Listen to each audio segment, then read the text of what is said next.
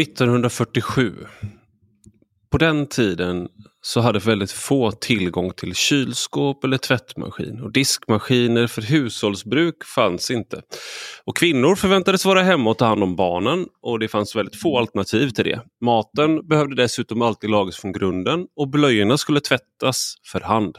Så de få dagis som fanns, de var i princip bara till för förvaring och tillsyn. Det fanns inga pedagogiska ambitioner. Man hade absolut inte kommit på att kalla dem för förskolor på den tiden. Det här året är det året som kvinnor ser som det ideala året.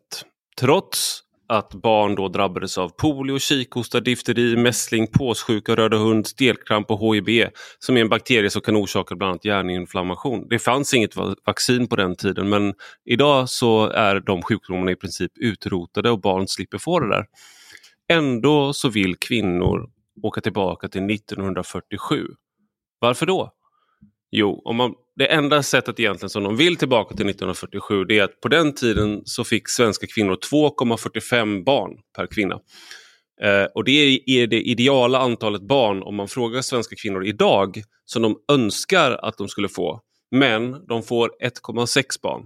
Och just den här skillnaden mellan hur många barn man önskar att man fick och hur många barn man faktiskt får är som allra störst i hela EU i Sverige. Och det är också jämfört med andra länder i Europa så tycker det fler i Sverige att 3 barn eller fler är det ideala barnantalet.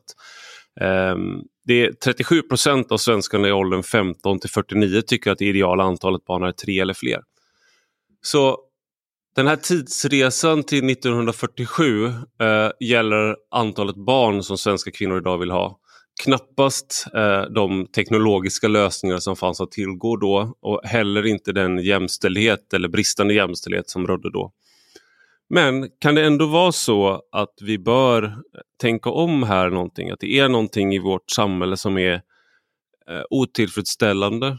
För här kan man också se att ju äldre människor blir, desto större antal barn önskar de att de hade fått, så att säga. Så att om du frågar en 50, 60 eller 70-åring så önskar de att de hade fått fler barn.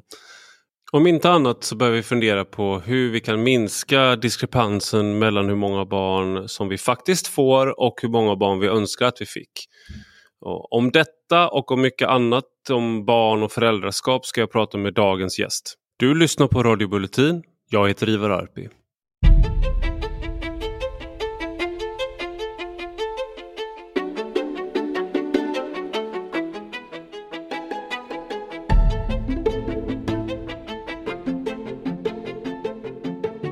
Välkommen Susanna Birgersson. Du är ledarskribent på Bulletin och jag är krönikör på Bulletin. Och idag så ska vi ju prata om, som följer av inledningen här, att vi ska prata om föräldraskap och barn och allt annat kul. Men jag tänkte börja med att fråga då, hur många barn har du? Hej, jo jag har 3 barn. Det är inte så många. Hur tätt är det mellan de barnen, får jag fråga då? Den äldsta är 5, den yngsta är 5 månader. Okej, då blir det många. Och det känns som väldigt många. Det känns som väldigt många. Ja. Jag känner ändå att jag har vunnit lite eftersom jag har 4 barn och min äldsta inte har fyllt 6 än. Så jag ligger i alla fall, jag leder med 1 barn. Du har fler och de är tätare. Exakt, fler och tätare. Det är liksom så här som att man... men vi är inne både på matchpoäng och antal gjorda mål, eller om man säger att man måste... så här, skiljedomstol där liksom, så kan man se det. Men du däremot kommer från en väldigt stor familj också, alltså själv. Hur många syskon har du? Senast jag räknade så var det 9. 9, okej. Och ni är då, är ni amish? Eller är det något annat som är avvikande med er?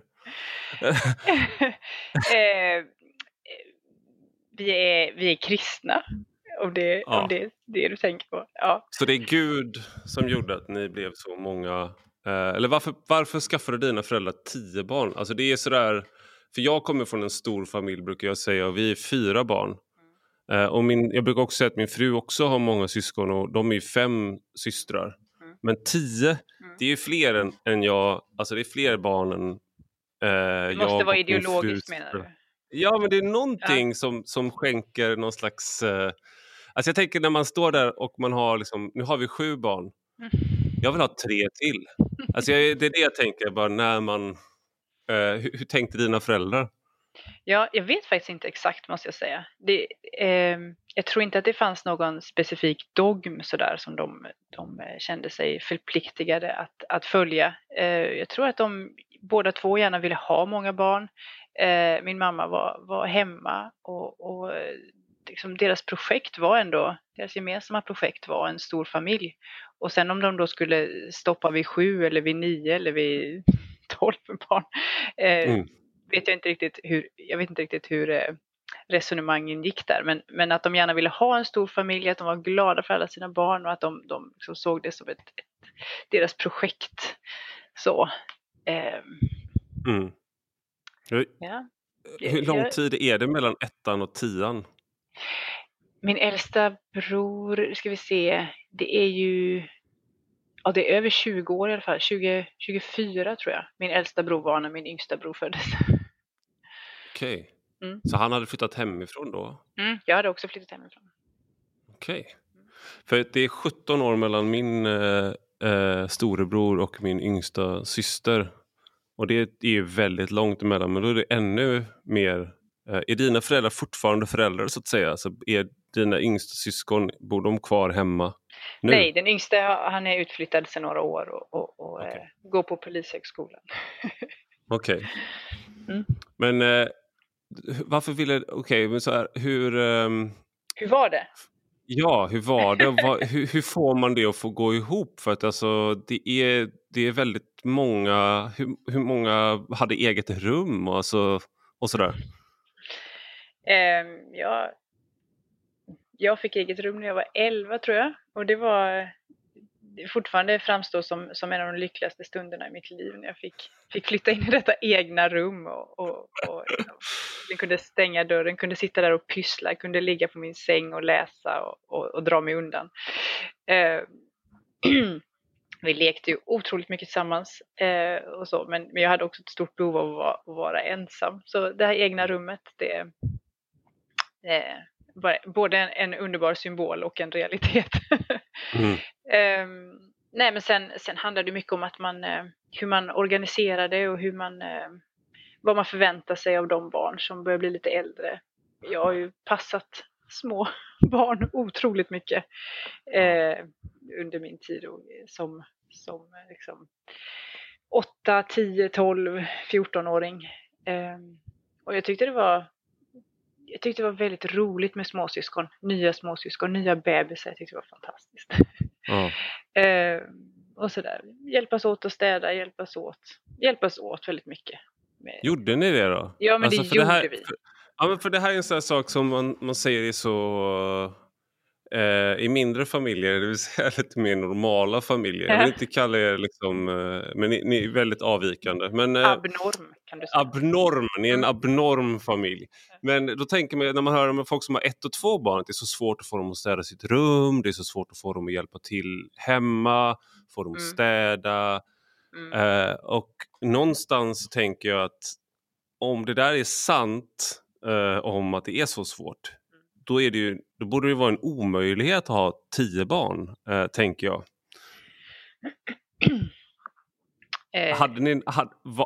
Gjorde ni som era föräldrar sa till er? Och var det på grund av Gud?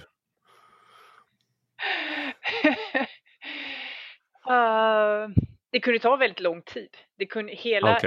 Hela lördagen kunde ju gå till att faktiskt genomföra den tilldelade städningen som man hade fått. Så var det ju. Lördag var ju en oerhört tråkig dag. Men till slut så gjorde man ju det. Och sen, vi hade också ett rullande schema med vem som skulle ta hand om disken efter varje måltid. Det blev ju rätt ofta, eftersom man äter ganska ofta. Så kanske en gång varannan dag så skulle man ju ta sig an en jättedisk, och det blev ju väldigt mycket. Och det var ju väldigt tråkigt och kunde ta väldigt lång tid. Men å andra sidan kunde man ju inte göra någonting annat roligt innan det var färdigt. Så man var ju liksom fast där i köket tills det var färdigt. Ibland kom mamma och tittade till under om man inte skulle skynda på lite och så. Det var liksom, det fanns ingen annan väg genom, eller än genom just. Nej. Så. Jag tänker, ja. Min syster, förlåt, min äldsta syster, jag ska inte nämna hennes namn här bara, men hon... Jag älskar henne. Hon har precis fått sitt andra barn och sådär. Men hon hade en strategi i att hon misskötte sysslor som hon fick tilldelad sig. Så att hon aldrig mer skulle tvingas göra det. Till exempel om hon skulle diska, så började hon med att diska då. Och då var ju innan vi hade diskmaskin. Så då började hon med att diska stekpannan i liksom en full så här diskbalja med fullt diskvatten. Så att all disk fick en hinna av flott över sig. Och sen så gjorde hon det långsamt, och sen slutade hon innan allt var klart också. Och det som var diskat hade då en hinna av flott, och sen så när hon fick kritik för det så blev hon jätteupprörd och sa jag sa ju att jag inte var bra på det, och så smällde i dörren. Så det var synd om henne då. Och det där var en väldigt lyckad strategi. Och sen städade hon genom att trycka ner liksom allting i sådana här skrivbordslådor. Så att till slut så funkade ju inte den städstrategin längre. Och då fick pappa eller mamma rycka in och liksom städa. Och då var det ju mycket mer för dem. Så det där har jag alltid tänkt. Att det där är liksom en typ av strategi i alla sorters organisationer. Som återkommer liksom. Ja, det är en sån där jag. Det är en sån där person som diskar på det sättet liksom. Nej, men jag har ju försökt det ibland på olika jobb. Så här, va? Nej, men jag är så otroligt oteknisk. Och kan du lägga in i publiceringsverktyget istället? Nej, men det blir så dåligt när jag gör det. Och du vet, man sätter en jättetorr rubrik. Så till slut så tar chefen över och bara, nej, men hon är inte så bra på det där. Det är oerhört smart. Jag är full av beundran för din stora syster. Det är så man ska göra. Jag var bara inte tillräckligt förslagen för att komma på det där. Nej, inte jag heller. Hur gjorde du? Alltså jag har blivit väldigt, jag skulle säga att jag är jag har väldigt, alltså man pratar om så här, det här ska vi prata om lite senare tänkte jag på det, men hur ens personlighet formas, för det här om man skulle ha någon nyhetskrok på det här avsnittet så är det att för några dagar sedan så kom det en artikel i DN som med rubriken Arv eller miljö, så formas vår personlighet. Där de då säger att uppväxtmiljön i familjen har mindre betydelse än de flesta tror. Och det där har jag skrivit om tidigare också. Att därför håller på... föräldrar påverkar inte sina barn. Jag har skrivit och liksom att man håller på att bli sin mamma. Inte för hur mamman uppfostrar den, utan för att man har mammans gener. Därför är du på väg att bli din mamma. Och att det blir mer och mer tydligt ju äldre man blir. Genernas påverkan och miljöfaktorer faller bort då. Men... här så känner jag att jag har i alla fall väldigt skarpa, liksom, väldigt starka personlighetsdrag som drar åt helt olika håll. Å ena sidan så känner jag mig väldigt lat och väldigt så här, slacker, liksom, att jag har sådana drag. Å andra sidan har jag extremt stark pliktkänsla. Så att jag är liksom, jag skulle säga att det leder till en gnällig personlighet. Där man gör det man ska göra, men man tycker också synd om sig själv. Liksom, så att vi har ett skämt hemma där. Min fru säger och jag säger att det är alltid mest synd om Ivar. Det är som en grundläggande regel liksom. Och att jag vet det med mig själv. Att jag har liksom en tendens till att göra saker fast liksom under protest mot mig själv. Så att jag, liksom, jag släpar mig själv fram så att säga. Mitt överjag är väldigt starkt, men jag har ett väldigt liksom, väldigt gnälligt inre barn skulle jag säga också. Samtidigt som jag har en...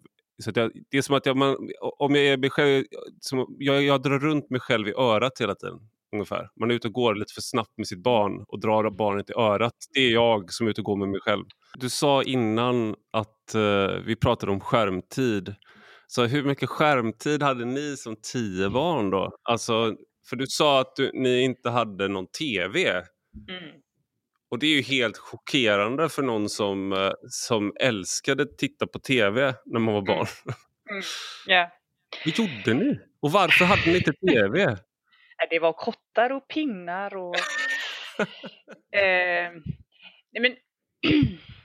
varför hade vi inte TV? Jag tror att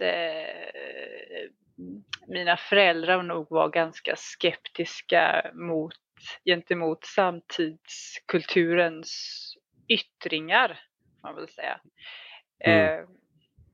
Vilket jag tyckte var väldigt sorgligt då. När jag var hemma hos kompisar så det enda jag ville var att vi skulle titta på TV. Jag älskar att titta på TV. Jag älskar fortfarande att titta på TV. När jag flyttade hemifrån när jag var 19 till en liten lägenhet i Majorna så fick jag som inflyttningspresent av några kompisar en liten svartvit tv. Alltså liten. Den satt jag och tittade på hela dagarna. Jag misskötte mina studier grovt. Så jag tittade på dokusåpor och ja. Jag tänkte jag skulle... Vi går till att varför man väljer att skaffa...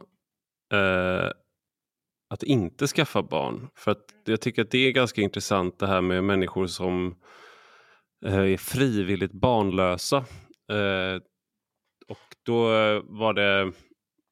Ja, jag läste en intervju med radioprofilen Titti Schultz. Hon sa bland annat att hon trodde att folk med barn är avundsjuka på hennes frihet.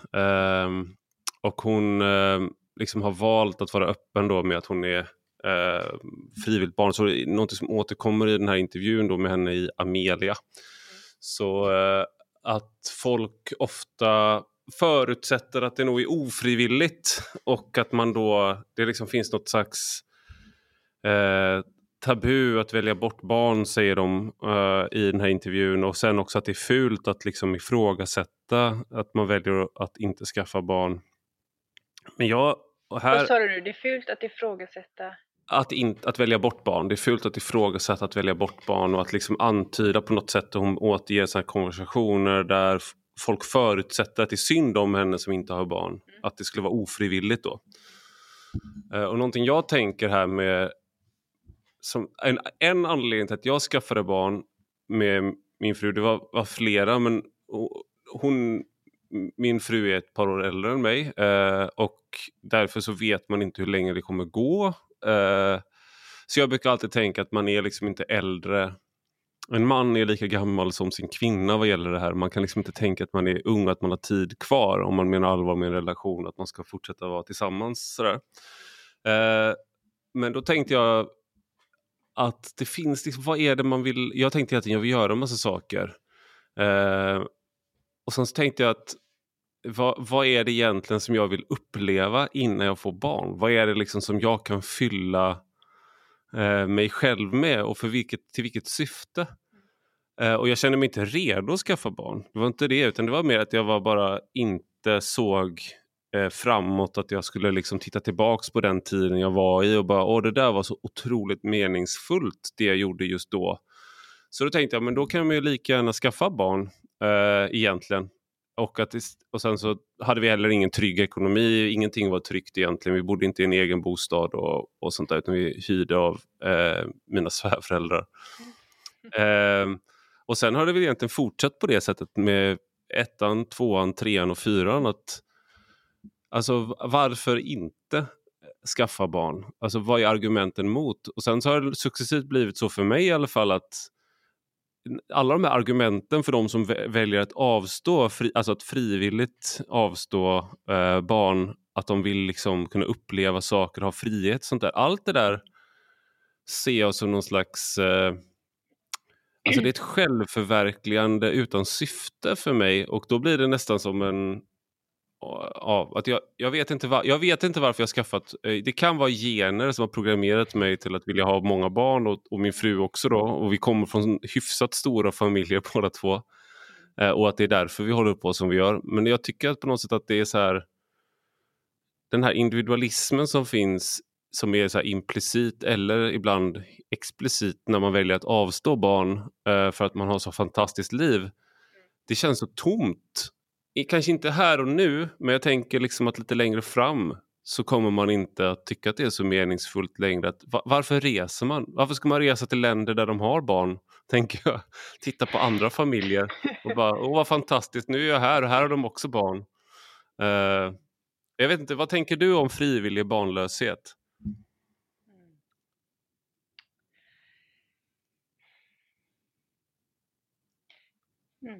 För mig var det ju... Det var inte så mycket ett beslut så att ja, men nu ska jag få barn. Jag väljer nu att ändå offra all den här friheten som jag hittills har haft. Nu tar jag språnget, nu gör jag detta. Utan det var mer en... Allt sedan jag var, jag vet inte, 25, så har jag bara haft en enda stor rädsla att jag inte ska få några barn. Och det tog rätt lång tid innan jag träffade den man som jag har nu och som jag kunde tänka mig att få barn med. Och när jag väl kunde få barn så var det bara en enorm lättnad. Jag ska få ett barn ändå. Det blev så ändå. Och allt det där resandet och allt det där vad man nu gör, gå på restauranger och museer och sådär. Det var för mig så, det var bara i väntan på att få ett barn. Liksom. Visst, det var roligt att resa och gott att äta mat på restaurang, men det var det kunde vi inte på något sätt jämföras. Så det är väl kanske först nu när jag har fått barn och när jag märker att jag inte har någon egen tid nästan, som jag kan förstå de frivilligt barnfria. Och jag kan tycka att det finns någonting fint i att värdesätta sitt liv. Att värdesätta det man har. Att tycka om sitt liv. Så att man inte behöver någonting mer för att fylla det med mening. Det finns någonting som kan vara fint i det. Sen kan jag tycka att det finns någonting sorgligt i också att man inte... det kan ju också bli en räcka av att tillfredsställa sina egna njutningar som inte är, kanske är... Försöker du att undvika att säga ordet onani nu? Nej, det gör jag inte. Jag rör mig inte alls i den sfären. Vad ska man säga? Vad är ett meningsfullt liv? Är det att tillfredsställa sina njutningar? Det ska inte... Eller vad heter det? Tillfredsställa sina begär. Leva ut sina njutningar, vad det än gäller. Och det är för mig inte mening. En sak som är med mening här, att man, vad som är meningsfullt med att skaffa barn är att för mig det här, jag förstår att det här utesluter väldigt många människor det jag säger just nu, så jag säger inte att det är, men jag kan inte tänka på det på något annat sätt. Och det är för att när man är i en relation med som man och kvinna i en viss ålder och det som är på något sätt löfte, det finns ett löfte där om en framtid som är bortom en själv. Och i att om man tar bort det till exempel genom att man plötsligt får reda på att den man är ihop med, nej men jag steriliserade mig för 5 år sedan eller någonting utan att man har berättat det. Då har vissa av de här sakerna, inte bara löftet utan också risker med ens beteende, alltså saker som kan ske, allt det där att man kan bilda, att man ska bilda en familj och att man bildar någonting nytt utifrån den kärleken man känner till varandra. Det där försvinner när man är frivilligt barnlös till exempel. Jag förstår till exempel att man är ofrivilligt barnlös och jag förstår även vad de som säger att de är frivilligt barnlösa, vad de säger. Och även det här att man är homosexuell, att du rent biologiskt inte kan, om du lever i en relation, att du inte kan göra, få den där.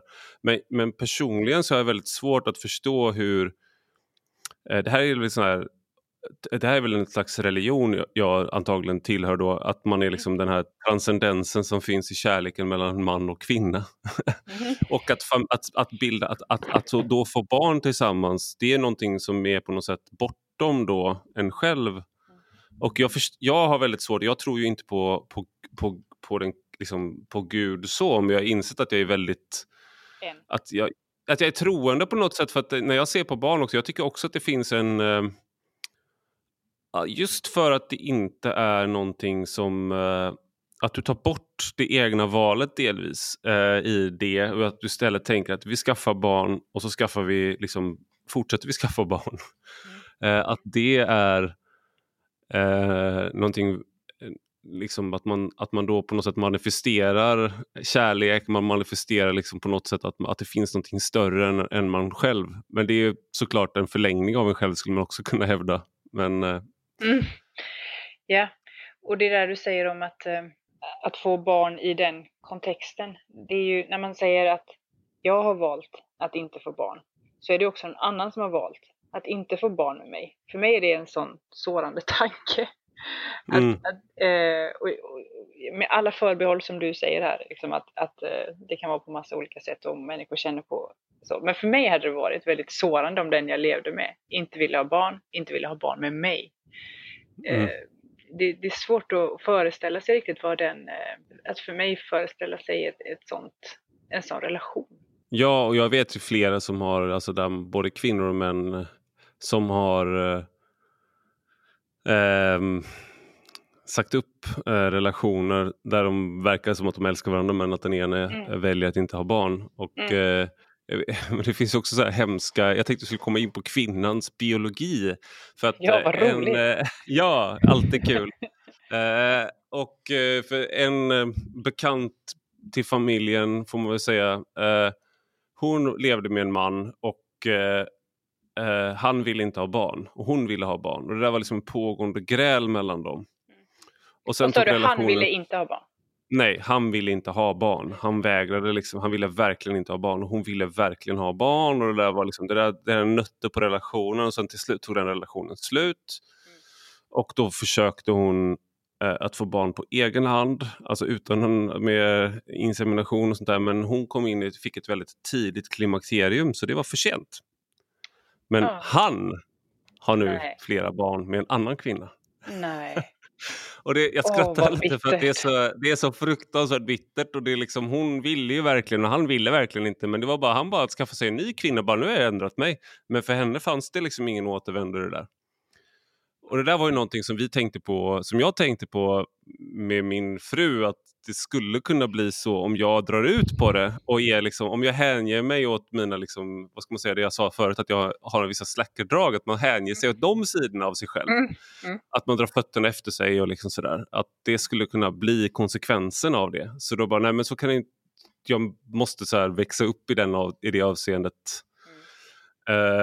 Och nu har jag väl verkligen gjort det då med 4 barn, men det, alltså att det finns ju någonting här i att kvinnor har en helt annan ekvation vad gäller de här sakerna, och din rädsla för att aldrig kunna få barn, jag kan inte säga att jag någonsin har delat nej. Den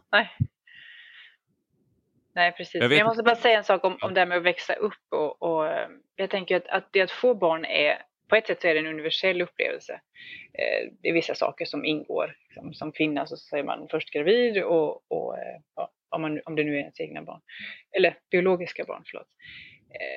Och man föder och man ammar. Och de flesta får väldigt starka känslor för lilla bebisen. Och så vidare och så vidare. Men det är också, tror jag, en väldigt personlig upplevelse. Och som att få barn betyder olika saker för olika människor. Det liksom klickar in i olika individers personlighet på helt olika sätt. Och för mig var det, tror jag, att jag började känna att det är nu det gäller. Innan jag fick barn så kunde jag liksom inte riktigt se att mina handlingar och mitt sätt och mina tankar definierade mig. För jag hade liksom inte riktigt bestämt vem jag var eller vad jag skulle tycka egentligen riktigt. Jag tyckte det som den tidningen jag jobbade på tyckte. Jag trodde lite beroende på vilket sammanhang jag befann mig i. Så trodde jag kanske inte riktigt på Gud. Eller det, liksom, det flöt lite och jag betedde mig i relationer. Det tyckte jag heller inte riktigt definierade vem jag var. Liksom. Men sen fick jag barn. Och då gick det verkligen upp för mig att det är nu det gäller. Nu är jag deras mamma. Liksom. Mm. Det jag gör nu är det de kommer minnas av mig. Det jag gör nu är det som är deras barndom. Det jag lär dem är det som de kommer ha lärt sig. Det är nu det gäller. Det finns liksom inget senare i det här. Så för mig blev det liksom en oerhörd vändpunkt i livet och i förhållandet liksom till mig själv också. Hur liksom jag fick börja ta ansvar för vem jag var och vad jag gjorde på ett helt annat sätt. Var det då du slutade vara en liberal alltså? Och så för er som inte vet det så var Susanna ledarskribent på DN länge. Men det var då du slutade med det ungefär då? När du började växa upp och bli ansvar och sådär. Jag har lärt mig att man inte ska liksom vara för tydlig med hur samband ser ut och så. Men det sammanföll ungefär. Det får man väl säga. Say no more, say no more. Men det där det ligger någonting i det i att jag liksom, nu när jag skriver så är jag mycket mer det känns viktigare för mig att tänka vad tycker jag om det här? Vad tycker jag verkligen? Vad tycker jag om det här? Vad är det jag tycker? Men för 10 år sedan kanske jag var mer där utförde tidningens linje liksom. Och visste inte riktigt vad jag tyckte. Jag vet kanske inte heller alltid vad jag tycker nu, men det är viktigare på något sätt för mig att komma fram till vad tycker jag. Så det har fått otroliga konsekvenser för mig, liksom för mig som person att få barn. Ja, jag tror att det kan vara olika för män och kvinnor här också. Jag vet inte, vi har ju, lever ju ett väldigt traditionellt, jag och min fru, eftersom hon har varit i princip gravid eller ammat i 6 år snart, så har ju varit jag som har jobbat mest. Så att det blir ju också att man får en... För mig till exempel, så mitt första, det tar lite tid för mig att få en relation till barnen. Det tar lite längre tid med det nya barnet liksom, för att han är ju liksom, eller det nya barnet nu då, han är ju mest med henne och jag är bara som en, jag kan guppa med honom. Det är väl typ det, alltså, och prata lite, men i grund och botten så är det liksom relationen som är viktig för honom med mamman här. Yeah. Och det är också en sån där aspekt i hur man ser på föräldraskap i Sverige. För det där är nästan lite, jag bad ju nästan om ursäkt nu för att jag sa det här att jag lever traditionellt och sådär. Och man måste liksom be om ursäkt för de här sakerna lite grann. Men för vi har en sån ideologi som är väldigt, väldigt stark där kvinnan och mannen ska vara jämbördiga. Och jag minns när vi var på sån här profylaxkurs var det väl. Där vi skulle lära oss andas och sånt där. Och då var det ju männen skulle vara med sina kvinnor och vissa av de där relationerna var så, alltså, de var så komplicerade för att det kändes som att de hade någon så här föreställning om att pappan som var där var lika viktig. Och då var det någon av papporna där som bara, kan inte vi alla pappor liksom, kan inte vi ha någon sån här grupp där vi kan träffas och liksom prata och dricka öl med varandra om hur det känns liksom att vi ska bli föräldrar och att vi ska liksom så här, jag bara, gud. Det tänker jag verkligen inte göra. Du är inte viktig, kände jag bara för att säga. Du är inte viktig och jag är inte viktig, utan bara var ett stöd för din kvinna och så är det liksom, det är inte mer än så. Och sen å ena sidan kan man tänka att det var fint för att det är så här viktigt och sådär.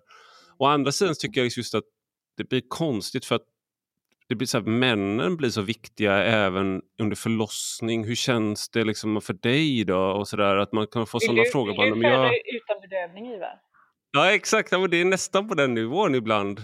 Och jag känner mig liksom, jag är helt fin med att inte vara lika viktig för barnen den första tiden i livet. Jag är helt fin med liksom att ha en... Jag är ganska trygg med att man får en roll sen och att man är viktig. Men inte på samma sätt. Jag tycker det är så krampaktigt det där. Att man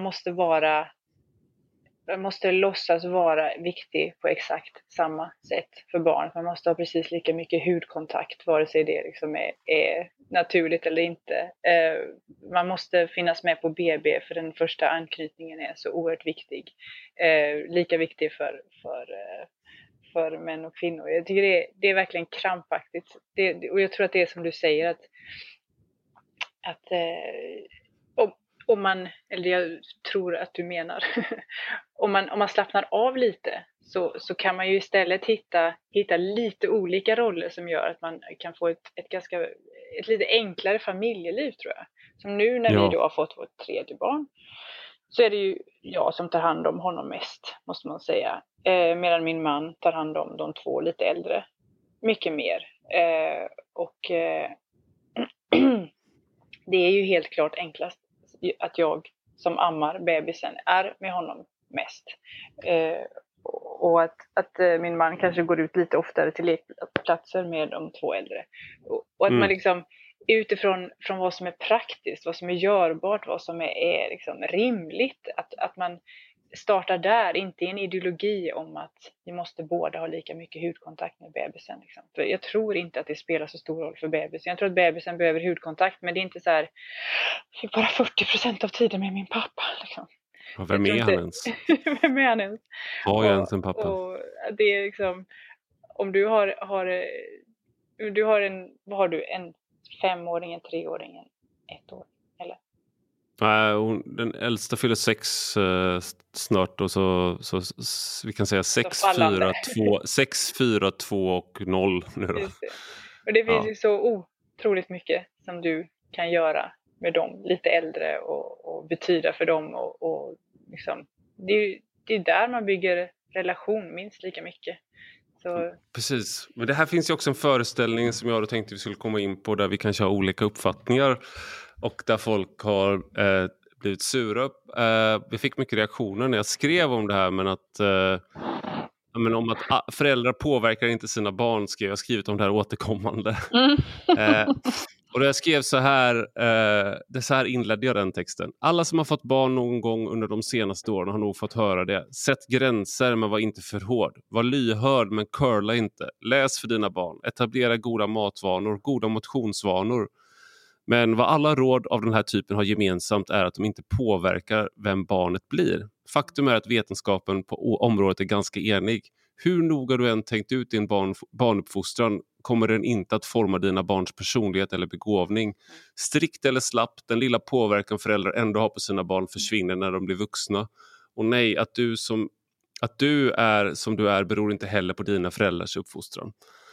Och det här tänkte jag då, personligen så tyckte jag att det här är väldigt svårt att leva efter.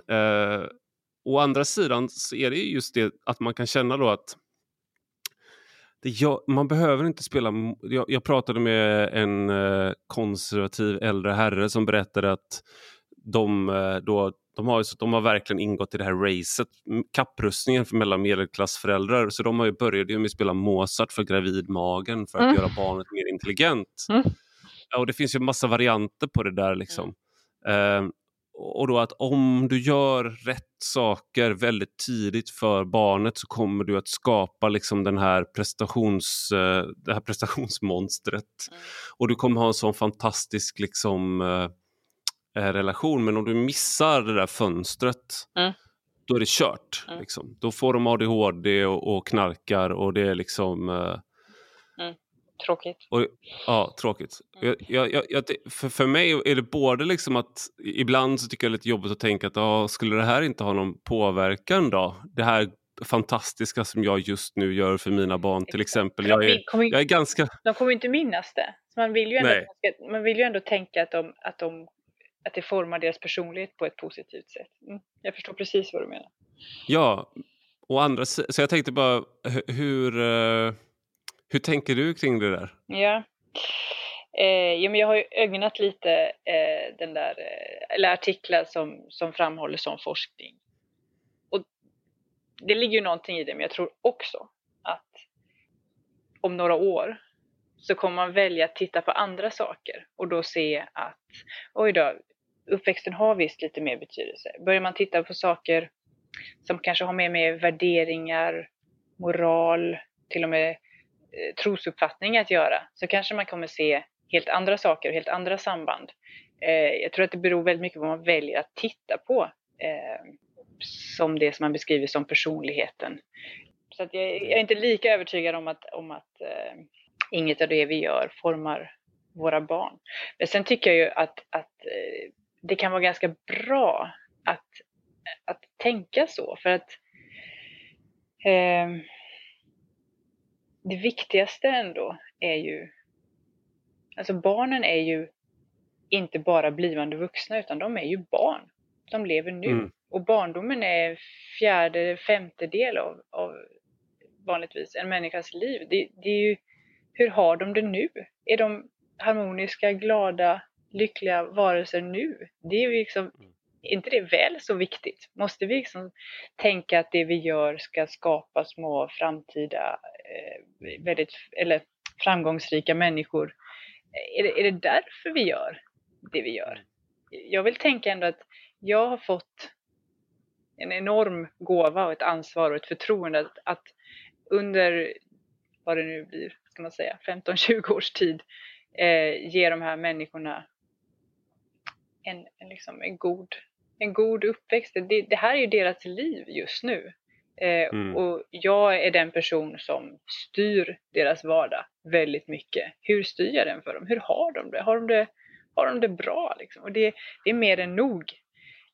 Och sen också att det jag gör kommer naturligtvis forma den relation som vi förhoppningsvis kommer fortsätta ha. Och jag är ju den enda mamma de har. Kommer de ha en bra relation till sin mamma eller inte? Det är ju någonting som påverkar hur man har det sen som vuxen också. Men sen tror jag inte att man kan, liksom påverka deras intelligens särskilt mycket, eller deras benägenhet att vara nedstämd eller uppåt.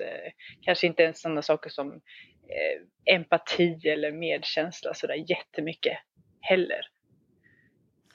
Jag tror att du har det här med moral och sånt där, att där även så att tro, alltså hur stark tro man har och sådana saker, det är också påverkas av ärftliga faktorer snarare än föräldrar. Däremot om man växer upp i en, till exempel om du växte upp i en troende familj till exempel, då den tron som ni hade i din familj, den kommer att det påverkas, det vill säga att du är kristen snarare än muslim, det påverkas väldigt mycket av vilken familj man växer upp i.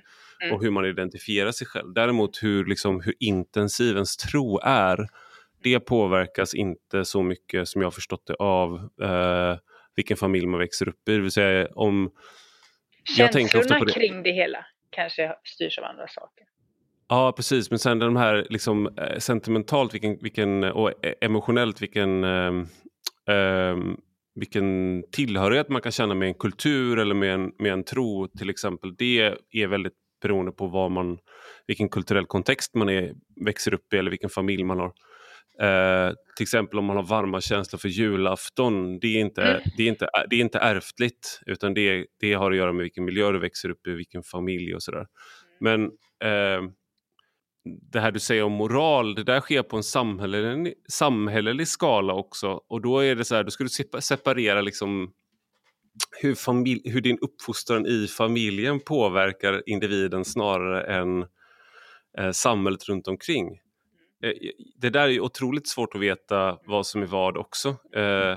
Men om man växer upp i en kontext där det hela samhället har liksom premiera usla värderingar, då är det svårt att isolera dina barn från det när du har skolplikt, de träffar andra barn och så där.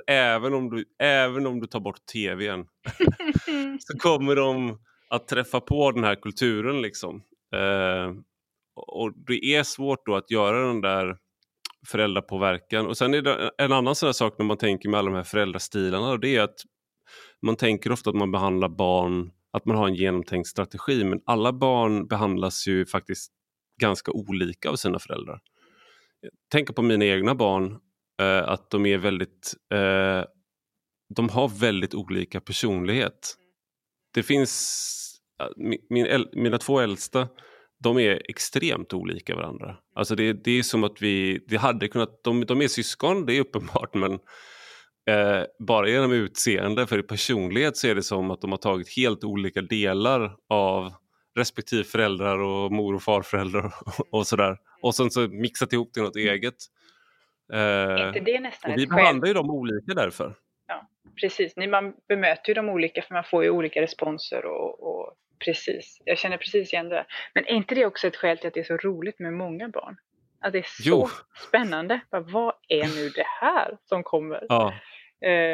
Och hur kan de vara så fruktansvärt olika i kynne och smak och preferens? Och, även om man ser att de tar efter varann, de yngre tar efter de äldre, så är det liksom, det är så oerhört olika. Och det är så roligt tycker jag. Ja, men verkligen. Och det är det här jag tänker också med, om man tar de här, alltså det var det som är grejen, att det när man lever, det här ser så här, låter futtigt. Hon, Titti Schultz, sa att det borde vara straffbart att leva genom sina barn, men jag upplever det väldigt starkt att min egen individualitet är inte så viktig för mig längre på det sättet. Och det började egentligen, det här låter kanske konstigt, men det började egentligen när jag skaffade hund. Att se en hundvalp upptäcka världen, då upptäcker du själv världen genom den hundvalpen. Och det där gäller ju ännu högre grad såklart när du får barn. Så det där upplever, och då är det varenda barn, du upptäcker världen på nytt genom varje barn, även om ska jag ändå vara ärlig med att det är lite tröttsamt att läsa Max Boll för 189 gången liksom. Det blir inte roligare för varje gång. Så jag bävar lite inför att behöva läsa de här urusla barnböckerna en gång till för nästa barn. Men det är bara att hacka i sig liksom. Tycker ändå det är lite härligt att återkomma till Totte. Ja, Totte är okej. Ja, och Emma. Men ja. Max Boll har jag aldrig läst. Man kan inte läsa böcker med ofullständiga meningar. Jag fyller i. Vad ska det göra med dina barn? Jag censurerar den grammatiska ofullständigheten och lägger i. Bra. Bra. Men jag tänker också här, då har man ju, ja. Om man nu tänker sig att barnen har väldigt olika personligheter, det tror jag alla som har träffat barn märker. Men kan man inte som förälder då ha en uppgift eller en roll i att hjälpa barnet att hantera sin personlighet? Jag tänker jag har ett barn till exempel som är väldigt tydligt liksom han har en ledarpersonlighet. Mm. Och det slår ju lätt över i liksom att han blir för dominerande och liksom vill bestämma över alla hela tiden. Tänker att det spelar ingen roll att jag hjälper honom att hantera det där och att ta hänsyn till andra och liksom förstå att alla vill inte alltid leka precis på det sätt som han vill. Det löser sig ändå sen, eller? Jag tror att det finns synvillor i vissa av de här sakerna. Till exempel så har man ju ett sätt att man berättar. Man har en sån här storytelling för sig själv. Man berättar för sin liksom att då hände det här och då blev jag sån här. Och att man kanske berättar en sån story för sig själv. Att min mamma lärde mig det här. Men jag tror inte att det stämmer riktigt på det sättet. Och för när du kollar på de här effekterna så ser man att man kan påverka barn när de är i hemmet. Så att säga att du kan få barn att vara mindre hur de beter sig mot föräldrarna, hur de beter sig mot syskon och sådär. Men det är väldigt svårt att få dem att ha en annan personlighet när de är med barn i skolan eller med sina kompisar när föräldrarna inte är med. Alltså effekterna håller inte i på det sättet, utan då utvecklar de egna personligheter i samspelet där. Och det där tror jag är därför att så många gånger om du har en väldigt liksom, dominant personlighet, då kommer du möta andra dominanta personligheter och du kommer lära dig kompromissa, inte för att du tycker att det är så fantastiskt kul men de flesta lär sig det. Och sen kanske man minns att min mamma sa alltid till mig det här. Och det kanske, någonstans kanske det finns en sån... Men jag tror också att det ibland kan vara att vi hittar på berättelser. Och däremot så kan det ju vara att genom hur man pratar med sitt barn, att man är uppmärksam på vilka utmaningar ens barn har, så kan man också vara en person som ens barn upplever trygghet med att prata om vissa saker med. Och att man kan ha ett samtal om det snarare än att det är de... jag vet bara, min mamma försöker ju... Än att jag med mina händer formar barnets. Ja, exakt. Och jag tycker att på något sätt så är det ju en... Jag menar inte att man ska avhända... Jag tror inte att det går att liksom så här tvaga sina händer fri... Alltså så här bara, nej men då släpper jag det här liksom. För så funkar ju inte människor. Man känner ju ett stort ansvar. Jag förstår inte hur man skulle kunna leva efter det jag säger just nu, ska jag bara lägga till. Utan man lever ju som om du kan hjälpa dem med de här sakerna. Och jag tror att det är en del kanske av så här... Om man vill se det som en tragedi eller vad man nu vill se det som, men det är en del av att vara människa, att du vill påverka saker du kanske har svårt att påverka för att du måste försöka liksom. Men när det gäller så här hur man hittar på berättelser om sig själv, det här gäller ju mig också, att jag hade problem med vissa saker i skolan till exempel. Jag hade problem med att göra läxor i tid och jag hade problem med att liksom komma i tid, alla sådana saker. Och sen så har jag fått mycket lättare för alla de här sakerna när jag har blivit äldre. Och då tänker man ju sig att man har lärt sig någonting. Att man har liksom, men egentligen så kan man ju se då att alla människor blir mer, vad kallas på engelska, conscientiousness. Alltså att man blir mer ansvarstagande och plikttrogen och sånt med åren. Och det gäller inte bara mig, utan det gäller samtliga människor. Och vissa karaktärsdrag förändras över tid. Så att vissa av de här dragen som jag då hittar på en berättelse om, att sen kom jag till universitetet och då lärde jag mig att flit lönar sig ungefär. Och att allt det där blir då ett slags påhitt, för att egentligen handlar det om att man egentligen förändras enligt en naturlig cykel. Ungefär som att unga män är mycket mer våldsamma än äldre män. Det är inte för att de äldre männen har lärt sig att våld lönar sig inte, utan det är för att vi ändras. Alltså vi får, frontalloben växer och så får man bättre impulskontroll. Så att det är inte ett aktivt beslut. Hormonnivåer sjunker och så vidare. Hormonnivåer sjunker och sen så hittar man på att man har blivit mogen för att man har gjort något slags val. Men egentligen så är det någon... För att man träffar en viss person som inspirerade. Ja, men just när det gäller det så tror jag dock att det är också en av mina otidsenliga tankar att män behöver leva i relationer med kvinnor för att bli liksom vuxna män. Att du är liksom en... man kan se det på typ Vilda Västern till exempel, att de hade ju så här mordfrekvenser på typ så här 250 mord per 100 000 eller vad det är. Och i Sverige idag ligger vi på runt 1 typ. Så att det var extremt våldsamt. Och sen då hade de ju så här förljugna reklamkampanjer i öst till ogifta kvinnor. Att kom väst, det finns fina unga män med, liksom, som är vana vid vildmarken och de väntar på dig och sådär. Och då kom det ju en massa ogifta kvinnor västerut och bara, fan var det de här? De här som bara sitter och super och liksom slåss och skjuter och sånt där. Men bara på några år så sjönk liksom mordfrekvensen från typ 250 till typ så här 30 eller någonting. För att då gifte sig de här männen som hade suttit på bordeller istället tidigare. Då gifte de sig och då plötsligt så fick de andra prioriteringar och deras energi riktades åt ett annat håll. Yeah. Och det där, så jag tror ganska mycket på det där. Ja, jo, men det ser man väl i samhällen där, till exempel där månggifte gör att det finns väldigt många ogifta unga män. De blir rätt våldsamma.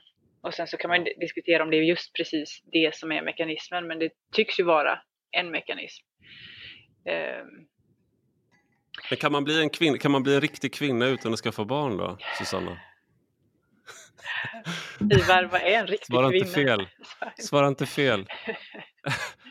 Nej, men jag tänker att alltså, det här är en sån här sak som jag tycker är alltså, att man är, det finns en så här, någonting med att vara kvinna är kopplat till att kvinnor kan få barn, och därför är unga kvinnor otroligt intressanta, för all kultur kretsar kring unga kvinnor på något sätt och deras fertilitet. Så liksom, kärlek är liksom, det är så här en sublimerad version av att du ska kunna bilda familj, du ska kunna få barn med en kvinna.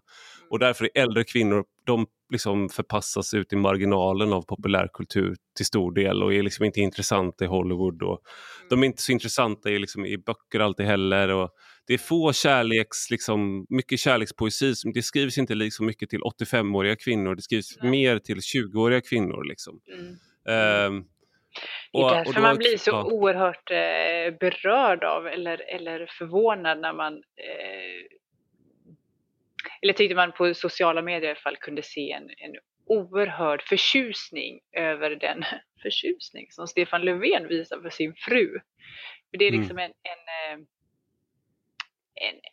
bild som vi är så ovana vid. Där en man, jag vet inte hur gammal han är, drygt 60, som är uppenbarligen oerhört förälskad i sin också drygt 60-åriga fru. Och det är, jag tycker det är väldigt roligt att se att det är liksom, allting handlar inte om detta liksom ska man säga, reproduktionskomplex som så mycket av vår mänsklighet kretsar kring, utan det finns också liksom ännu djupare, om man nu ska säga så. Det finns någonting mer där, men jag tänker liksom i vad gäller om du kan fixera, jag tänker på Romeo och Julia till exempel. Där har du liksom en fade som är låst, men på grund av att Julia är liksom en ung kvinna och alltså kan få barn, så blir kärleken mellan Romeo och Julia blir ett hot mot hela den här konflikten och alla lojaliteter, för att om de får barn så blir de barnen både och. Och det där liksom finns hela tiden i bakgrunden där, att kvinnor med liksom, du måste kontrollera kvinnors alltså om du är i vissa kulturer att man ska kontrollera det på olika sätt och nu är, och sen också att det finns då hänger ihop med om en kvinna är liksom en, det är därför de så här Titti Schultz och sådana där som vi pratade om tidigare, att man känner sig ifrågasatt för att man då inte är en ingår i det. Inom situation. Man ingår inte i det här då. Och om du är en ofrivilligt barnlös kvinna, är ju en kvinna som har försökt och inte gick inte.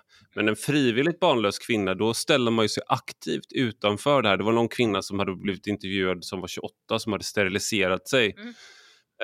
Och då har man ju verkligen så här, det är ju ett statement mot hela liksom definitionen av vad som ingår i att vara kvinna. Och jag måste ju säga att jag tillhör ju ändå någonstans här att jag inser att jag har nog de här föreställningarna om att det gäller även som man om man går genom livet och aldrig får barn, att det finns någonting ofullständigt i det.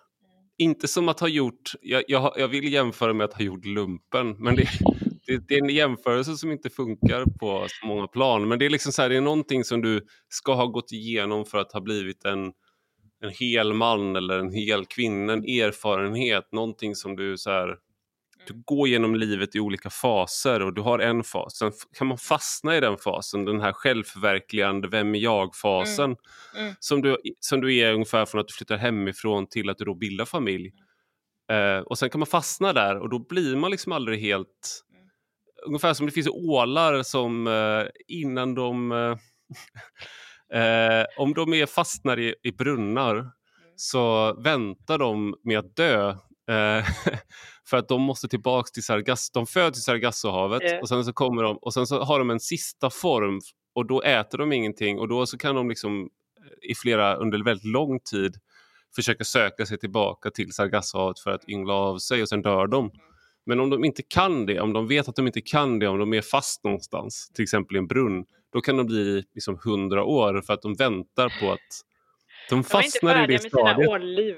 Liksom. Nej, exakt. Och det där, så tänker jag lite på det här, liksom, att man måste yngla av sig för att liksom leva ett fullständigt människoliv. Men jag förstår att jag utesluter människor på ett väldigt normativt vis här, men jag menar inte som dömande, men ja, nu har du pratat jättelänge, nu har ni tänka lite här.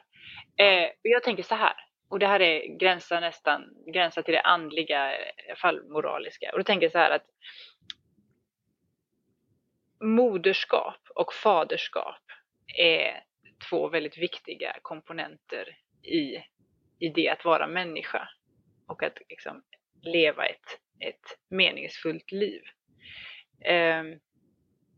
Sen tror jag att det är varenda individ måste inte gå igenom detta. Man måste inte ha fått barn för att vara en riktig kvinna. Det tycker inte jag är meningsfullt att säga. Liksom. Men att någonstans omfamna eller bejaka idén om moderskap, faderskap som någonting viktigt tror jag får konsekvenser. Alltså jag tänker att man kan utöva någonstans moderskapets dygder även om man inte får barn. Och samma med faderskapets dygder. Jag tänker att en man som inte själv får barn men som kanske är fotbollstränare eller på något sätt liksom, tar sig an i något avseende någon individ eller en grupp eller sådär av yngre människor. Gör någonting. Att man inte bara lever för sig själv utan att man liksom ser sig ändå som en låter underligt men att man ser sig som en far även om man inte har egna barn. Att man ser någonstans att man har ett ansvar inför eller för de uppväxande generationerna. Det tror jag, om det finns ett sånt synsätt så tror jag att vi bara är liksom betjänta av att det finns människor som själva inte får barn och som liksom tjänar mänskligheten på andra sätt. Jag menar, för att ta ett övertydligt exempel, Moder Teresa, hon fick inga egna barn men var verkligen en moder ändå. Jag tänker att det är inte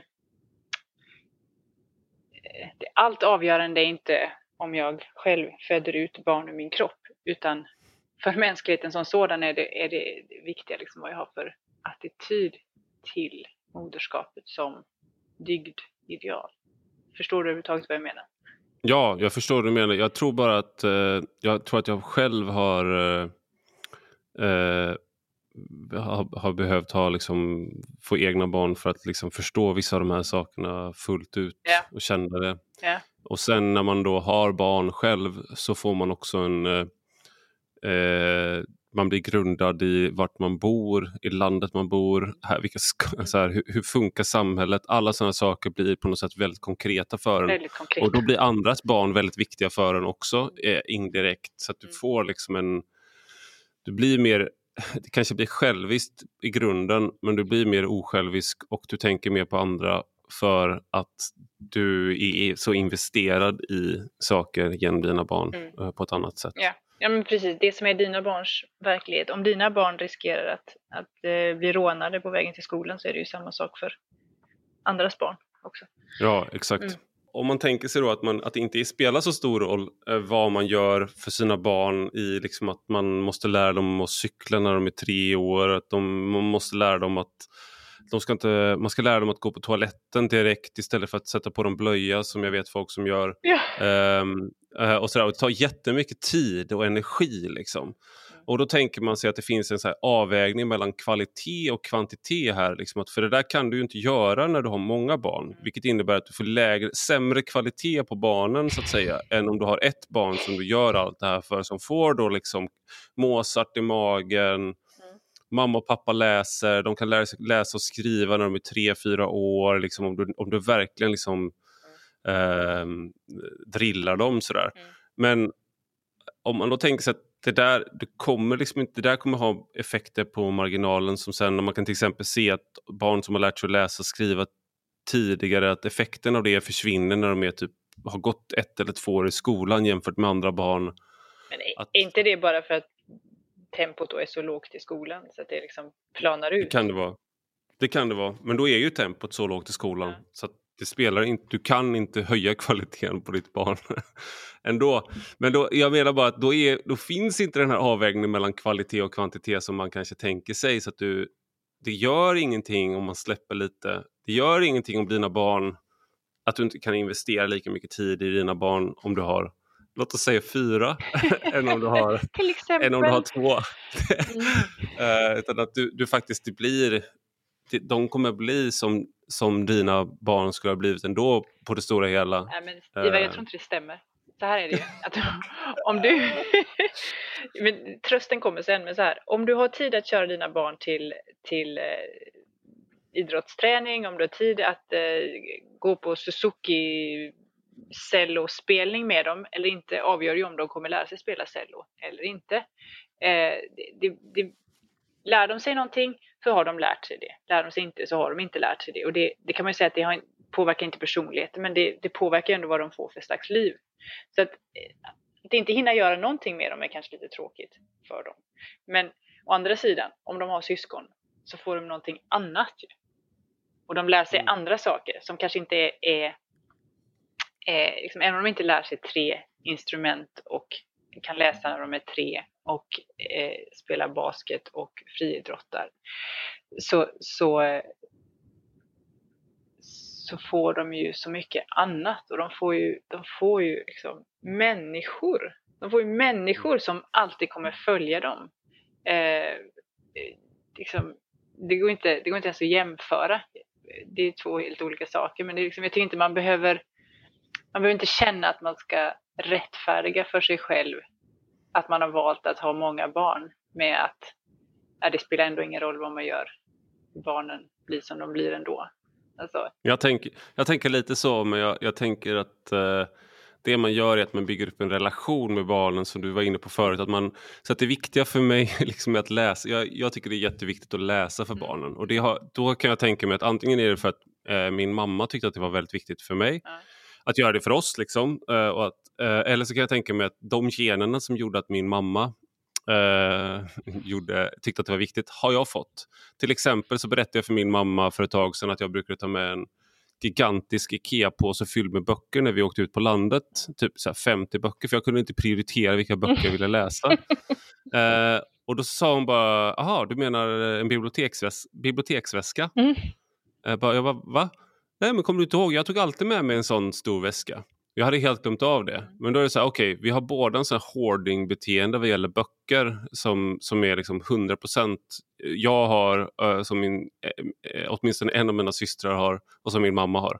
Så det, då är det viktigt att läsa för mina barn, tänkte jag först. Och liksom, ja, men då lär de sig en massa saker. Mm. Men i grund och botten så är det, då delar ju vi en värld tillsammans. Ja. Och referenser, ja. Ungefär som då, om man ska vara sån då, om man, att man delar... att man ber en aftonbön och en morgonbön som ni gör då delar man ju en värld tillsammans. Och vi har väl liksom ingenting motsvarande riktigt, men till exempel att varje kväll så läser jag för dem. Mm.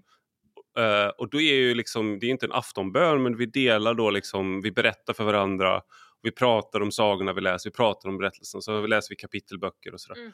Mm. Och det kommer kanske inte göra att de blir författare. Nej. Men det kanske kommer göra att vi kommer dela de här berättelserna som jag gör med min mamma nu. Mm.